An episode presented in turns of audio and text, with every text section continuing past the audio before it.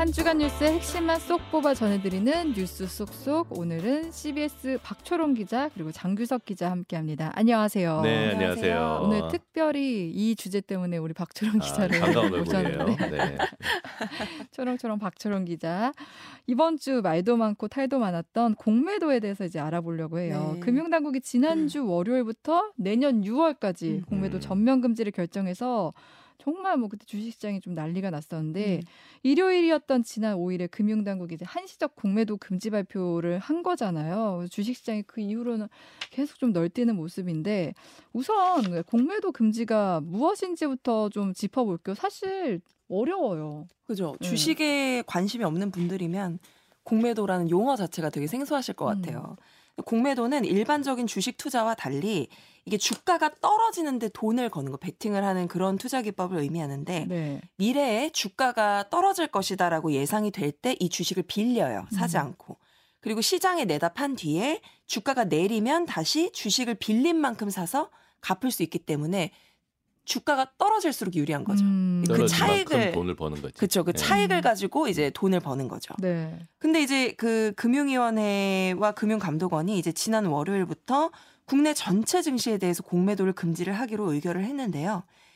일요일 날 있었던 브리핑에서 그렇죠. 뭐 일요일도 들어보면 갑자기 발표가 이루어졌잖아요. 예, 갑자기 그래서 저도 주말에 쉬고 있다가 갑자기 불려 나가서 전화 돌리고 기사 쓰고 했는데 네. 이게 그러니까 그거예요. 기관 투자자들의 어떤 불법적인 공매도 행위가 이제 적발이 최근에 된 적이 네, 있었거든요. 그 부분을 지적하면서 이런 기관 투자자들의 관행적인 불법 행위가 음. 대한민국 자본시장에 대한 신뢰를 갉아먹고 있다. 위급 음. 상황이다. 그래서 이제 내년 6월까지 한시적으로 금지하고 제도 개선 하겠다. 이렇게 음. 약속을 했어요. 그러니까 네, 네. 그 개미 투자자들은 사실 공매도를 하기가 좀 어렵거든요. 네. 이게 사실 기관 투자자들을 위한 제도라고 볼 수 있는데 어. 그래서 이제 개미 투자자들은 항상 불만이 많았어요. 기울어진 운동장이다. 음. 그래서 이제 이 문제를 해소하라고 하면서 굉장히 큰 목소리를 내왔거든요. 네. 그래서 이 부분 해소하겠다고 했고 그리고 무차입 공매도 방지를 위해서 대안을 강구하겠다. 음. 그리고 금감원의 공매도 특별조사단을 만들어서 네. 지금 글로벌 아이비들에 대한 조사를 진행하겠다고 했거든요. 음. 뭐 오늘 아침 이제 기사 뭐 쭉 보시면 뭐 추가로 그 이 방금 말씀드렸듯이 뭐 그 적발된 글로벌 아이비 외에도 뭐 두세 곳 정도 더 적발될 만한 곳이 있다 뭐 음. 이런 기사도 좀 나왔기 때문에 네. 좀 지켜봐야 되겠죠 이 부분도. 음, 그러니까 공매도의 기관 투- 투자자들이 불법적으로 많이 하기 때문에 일단 지금 이제 우리 자본시장을 왜곡하는 그런 안 좋은 점 때문에 음. 중지를 하고 제도를 개선하겠다. 이게 이제 금융당국의 뜻인 거죠. 그렇죠. 근데 사실 그간 당국이 공매도를 전면 재개하겠다 이게 불가피하다라는 입장을 사실은 뭐 한두 달 전까지도 그런 입장이었거든요. 그러니까 지금 입장이랑 완전 반대 네, 완전. 반대 네. 입장인 거죠. 그러니까 우리나라 공매도 규제가 해외 주요국보다 굉장히 높다. 우리나라 음. 지금 괜찮다. 오히려 글로벌 스탠더드에 맞추기 위해서 공매도 중지가 아니라 전면 재개가 필요하다라는 입장을 밝혔어요. 이게 그 음. 코로나 때문에 뭐 안 되는 그 부분이 좀 있었는데 맞아요. 이것까지도 다 열어야 된다 이렇게 어, 얘기를 했었거든요. 네네. 근데 최근에 이제 글- 글로벌 아이비에서 관행화된 이런 뭐 대규모 무차입 공매도 이런 게 적발이 되면서 정치권 음. 그리고 개인 투자자들 사이에서 목소리가 굉장히 빗발친 데에 따른 거죠. 이게 음. 상황이 그러니까 완전히 180도 반전된 거죠. 음. 근데 개미 투자자들이 아까 말씀드렸듯이 공매도에 대한 불만이 상당했다고 말씀드렸잖아요. 네. 이 공매도가 지금 주가 상승을 억누르고 주가를 과도하게 끌어내린다. 주가가 떨어지는 걸 유도한다. 네. 나한테 손해다. 주가가 떨어져야 이득이라고 했으니까. 그쵸. 네.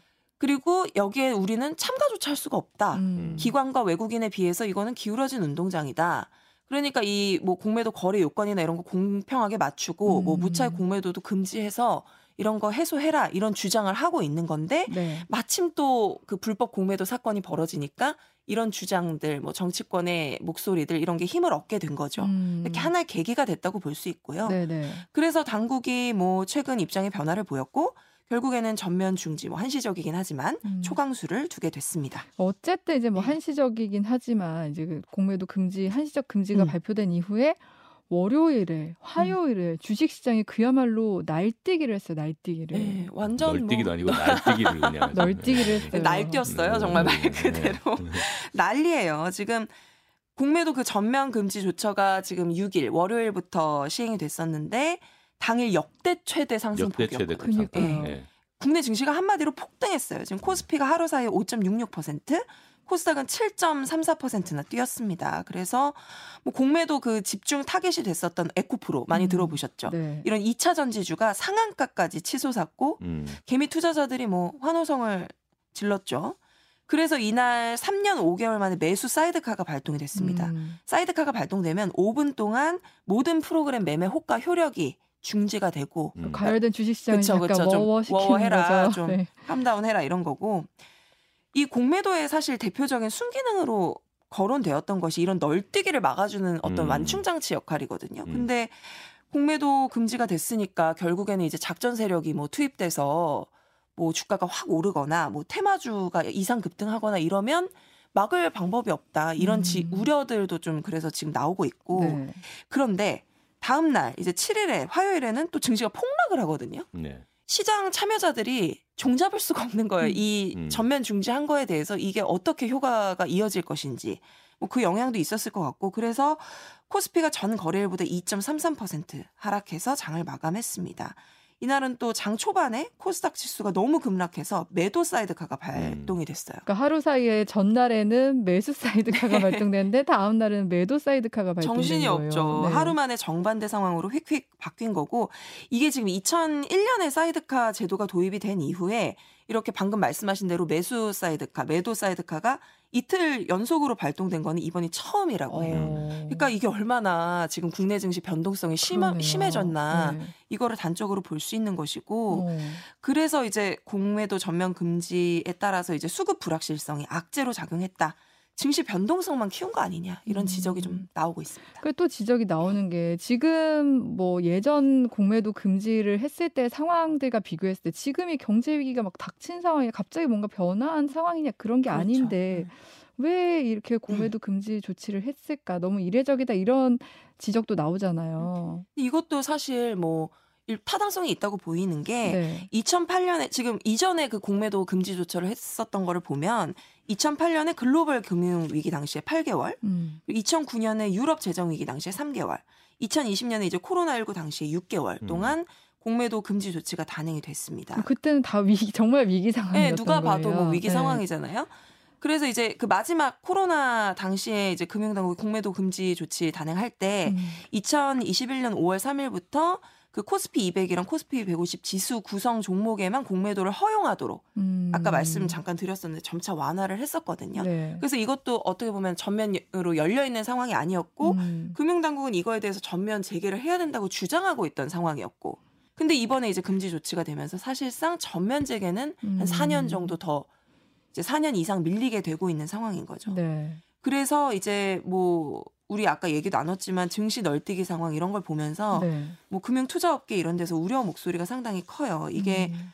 결국 해외는 공매도 금지가 안 됐는데 국내에서만 이렇게 공매도를 금지하는 것이 과연 얼마나 효과가 있느냐. 네. 그리고 기존에 이제 뭐 개미 투자자들이든 정치권이 최근에 많이 뭐 얘기하는 그런 문제들이 결국 이런 중지 조치를 통해서 해결이 될 수 있냐. 음. 근데 이게 당국도 명확하게 확인 이 답변을 못 하고 있거든요. 뭐 이후로 이제 국감장이나 이런 데서 그 금융당국이 얘기하는 걸 보면 확실하게 답변을 하지 못하고 있고 오히려 공매도를 금지하면 주가 변동성이 확대된다 이런 지적들이 학계에서 계속 나오고 있고 어.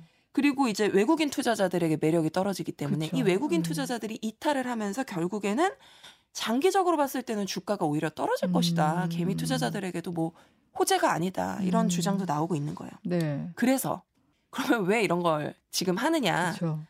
이거에 이제 의문을 가질 수밖에 없잖아요 우리는 근데 이제 많이 나오는 얘기가 내년 총선을 앞두고 결국 급조된 이벤트다 이런 음. 의심이 나오고 음. 있는데요 이번 조치가 나오기 전에 그 여당인 국민의힘의 공매도 대수술 움직임이 상당했거든요 음. 그리고 개미 투자자들이 뭐 국민청원도 하고 뭐 거래소 앞에서 시위도 하고 뭐 했었으니까 네.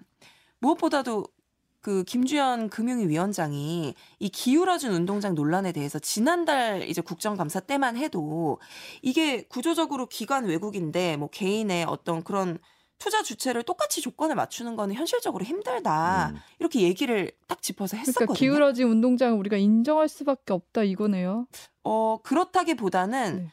어, 차이가 있을 수밖에 그 없다. 투자자의 성향 성향이나 어떤 그다음에 굴리는 자본금이라든가 이런 거에 차이가 있기 때문에 음. 음, 그렇죠. 네. 개인 투자자 같은 경우는 사실 그 위험을 해지하는 그뭐 위험을 회피하는 수단으로 공매도를 많이 쓰지는 않거든요. 네, 네. 근데 기관 같은 경우나 이제 외국인 같은 경우는 이제 대량으로 주식을 사기 때문에 음. 주식을 살 때 떨어질 가능성에 대비해서 항상 저게 해지를 합니다. 아. 그래서 공매도를 항상 걸어놓거든요. 네, 네. 그러니까 그런 것들을 이제 많이 활용을 하게 되고 음. 그 다음에 이제 어 그래서 이제 그 투자 성향의 차이가 있고 개인 투자자하고 기관 외국인은 그 다음에 이제 자본금을 굴리는 이제 크기도 좀 음. 차이가 있기 때문에 그래서 이제 공매도가 일단 제도적으로는 이제 기관이나 외국인 투자자에 많이 허용이 돼 있는 음. 상황이죠. 네, 네. 분명한 입장이 있었는데 지금 한 달 정도 만에 갑자기 뭐 전격 금지를 발표를 한 거니까 네. 결국 총선 표심을 의식한 이 정치권을 음. 의식한 것이 아니냐 압박 때문이 아니냐 이런 음, 음. 지적이 나오는 것이고 네. 이제 국감에서 그 정무위 국감이 있었는데 여기서 야당 의원들이 지적을 했어요. 이거 정치적인 움직임 아니냐. 음. 이제 이번 주였거든요.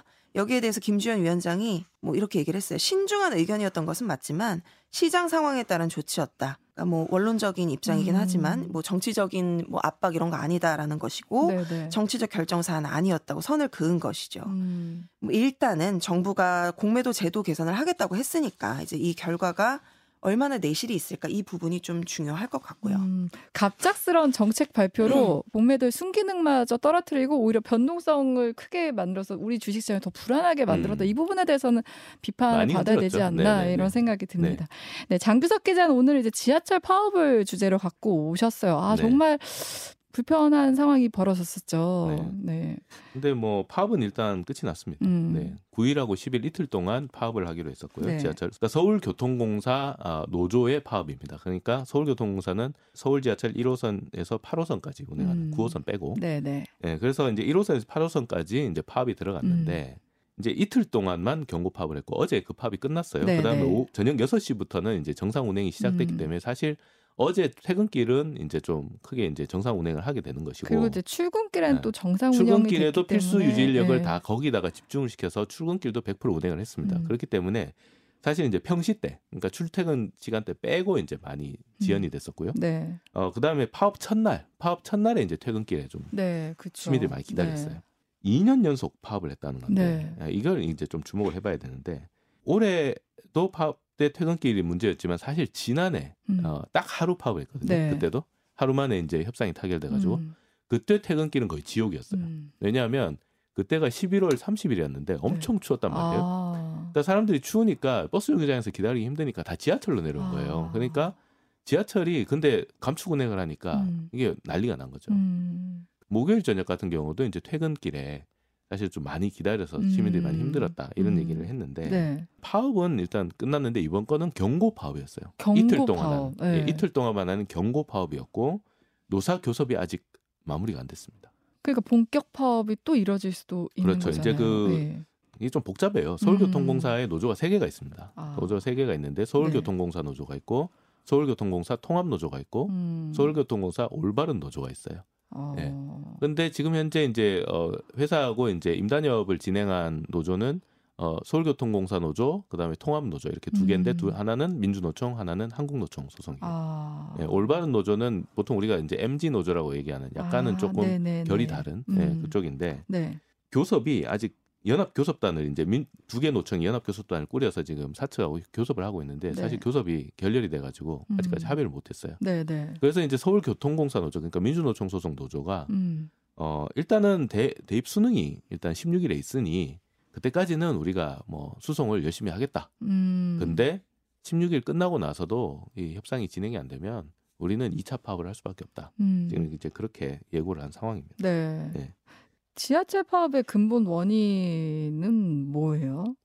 그러니까 이제 이게 네. 이제 주목해야 될 게 2년 연속으로 그게 음. 작년에 이제 파업을 했을 때가 5년인가 몇 년 만에 파업을 하는 거였거든요. 네. 근데 그렇게 파업을 처음 시작했는데 올해는 작년에 해서 연달아서 파업을 했단 말이에요. 음. 이게 왜 이렇게 갑자기 파업이 잦아지지? 그 다음에 또 아직 파업이 끝났다고 하지만 파업이 완전히 끝난 것도 아니고 이 2차 음. 파업을 또 할 수 있다고 네. 지금 예고를 하고 있기 때문에 그러면 이게 도대체 무슨 문제 때문에 음. 일어나 이걸 봤는데 근본 원인은 적자입니다. 적자. 아. 네. 적자 문제인데 네. 사실 적자 문제는 오래전부터 네. 그렇죠. 아주 오래 예, 전부터 이게 적자 문제는 뭐. 구조적으로 지금 음. 지하철이 갖고 있는 문제인데 네, 네. 사실 요금 자체가 일단 원가 우리나라가 못좀 맞추죠. 저렴하죠. 네, 네. 원- 원가를 못 맞추고 그다음에 여기에 이제 노인 무임승차 제도가 있어서 부담금이 쌓이죠. 왜냐하면 이건 재정이 그대로 또 적자로 가기 때문에 이 부분에 대해서 는 음. 그래서 이제 연령 올려야 되냐 이런 음, 논란도 그런 있었고요. 논란도 저번에 한번 네. 다뤘었죠. 네. 게다가 이제 노인 무임승차 같은 경우 는 노인 인구가 계속 늘어나요. 음. 65세 이상으로. 그러니까 대상자들이 훨씬 많아지고 네. 그다음에 또 노선도 계속 늘어납니다. 음. 지하철 노선도 엄청 많아졌고 노선도 또 연장이 되죠. 그렇기 때문에 적자가 쌓일 수밖에 없어요. 네, 운행을 네. 하면 할수록 적자가 쌓이게 돼 있는 음. 구조인데 자 이거는 근데 한참 전부터 있던 얘기입니다. 음. 그래서 이제 일단 제가 이제 이게 문제가 뭐냐 이게 좀 봤더니 이제 15년 전에 예, 오세훈 시장이 일기 시정을 할때 2008년입니다. 네, 네. 2008년에 일단 요 얘기로 돌아갑니다. 아. 예. 서울교통공사는 서울 메트로하고 그 다음에 서울도시철도공사 두 개가 2018년에 17년에 통합이 되면서 네. 만들어진 건데 어, 2008년 당시에는 이제 서울 메트로가 1에서 4호선을 운영하고 음. 서울도시철도가 5에서 8호선을 네. 운영을 했는데 음. 서울 메트로가 2008년에 창의 혁신 프로그램이라는 걸 발표합니다. 이게 뭐냐면 아.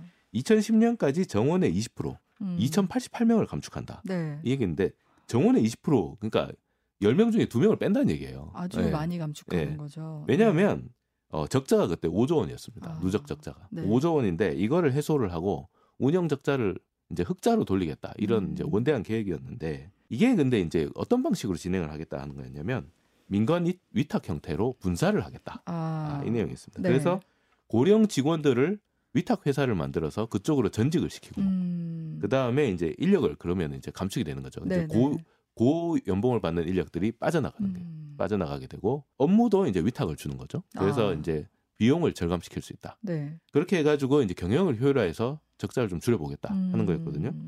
그래서 2008년에 어, 만 284명이었는데 네. 9,880명으로 일단 줄입니다. 어. 줄이고 어, 이 과정에서 이제 그 분사를 하면서 이제 위탁 기관들이 위탁 회사들이 생기는데 스크린도어 유지 보수, 네. 전동차 경정비, 궤도 보수 이런 것들 특히나 이제 안전 관련 업무들까지 다 외주로 음. 이제 떨어져 나가게 됩니다. 그 이 안전 관련 업무들이 외주화되면서 어떻게 보면 구의역 사건의 맞습니다. 발단이 예. 되기도 한 거잖아요. 이게 구의역 사건 전에도 뭐 저기 성수역 그다음에 음. 몇 군데에서 스크린도어 사고가 있었는데 네. 어, 가장 이제 우리게 분노를 일으켰던 게 이제 구의역 사건이었죠. 그게 어, 이게 이제 2008년에 그 구조 조정을 한 뒤, 뒤로부터 8년 뒤에 음. 2016년 5월에 구의역 사고가 발생합니다. 네.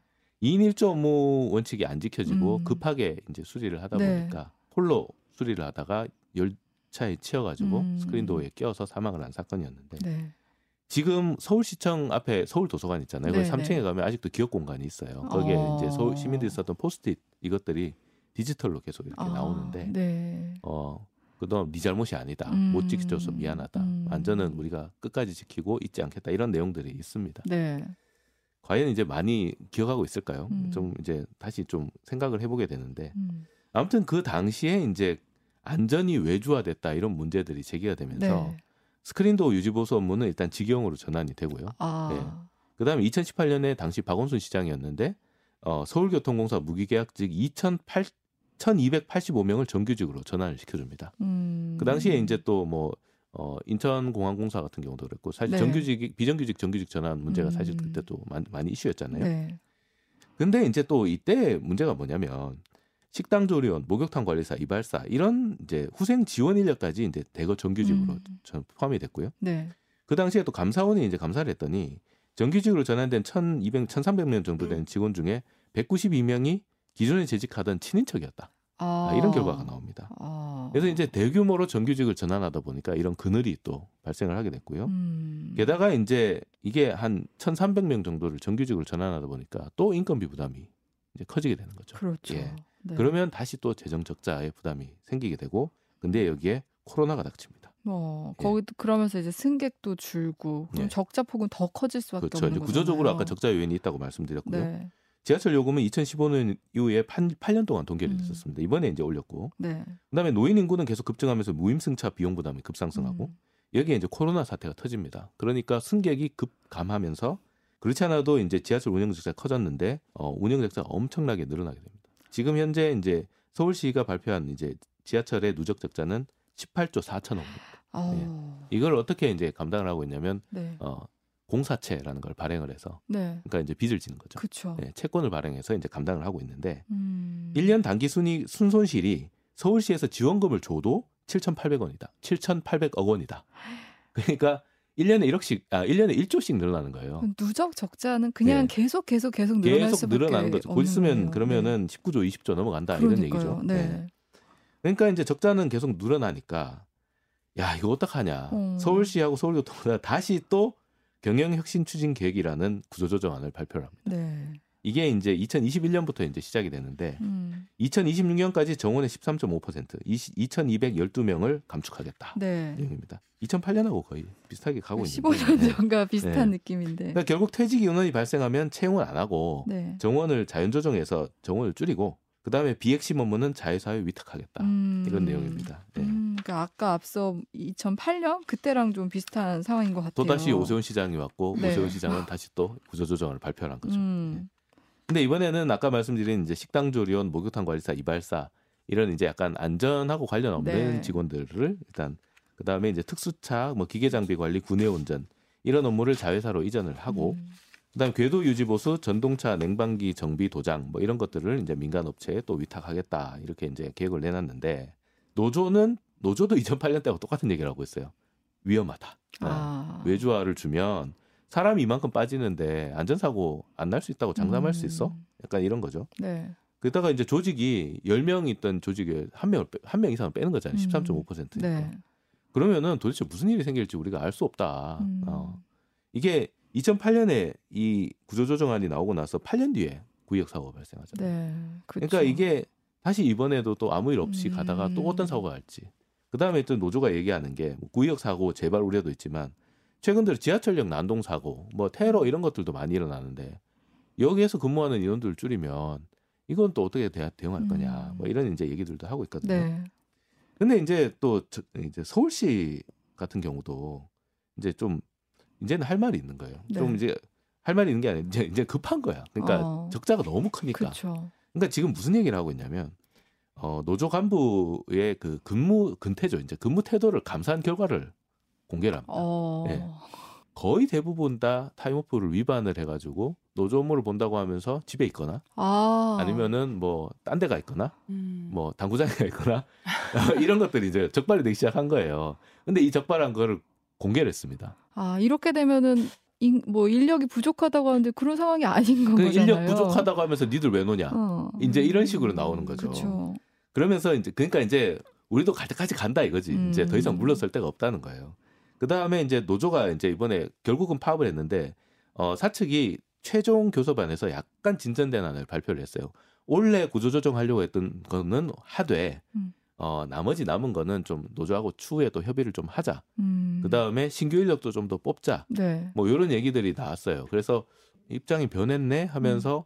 한국노총 소속의 그 통합노조는 파업 안 하겠다 하고 아. 빠집니다.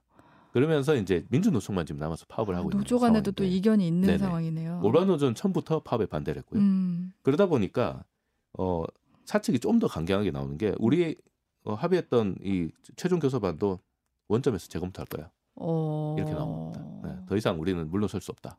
그러면서 신규 채용 계획을 전면 보류합니다. 어. 그래서 지금 거의 배수진을 친 상태거든요. 그러네요. 네. 그러니까 사실 지금 이제 안전과 효율을 놓고 적자는 계속 커지고 있는 상황에서 왔다 갔다 지금 딜레마를 지금 갖고 있는 건데 음. 지금 노사가 지금 이걸 가- 가지고 서로가 다 물러설 수 없는 상황이기 때문에 파업은 경고 파업은 종료됐지만 파업이 또다시 일어나도 이상하지 않은 그런 상황이 음. 지금 진행이 되고 있습니다. 네. 그러니까 노사 갈등이 계속 깊어지고 적자는 계속 불어나고 악순환은 계속되고 지하철은 앞으로 더 자주 멈춰서지 않을까. 예. 내년에도 또 파업하지 않을까. 그러게요. 예, 그런 걱정들이 지금 나오고 있습니다. 지하철은 우리 모두의 발이라고 발인 네. 거잖아요, 지금. 당장 이제 서울 시민들이 불편을 겪게 될 텐데 안전도 지키고 효율도 높이는 그런 방안을 묘안을 좀 찾았으면 좋겠네요. 진짜 그런 묘안이 네. 있으면 좋겠어요. 예. 네. 지금까지 뉴스 속속 CBS 장규석 기자, 박초롱 기자였습니다. 고맙습니다. 네, 고맙습니다. 감사합니다.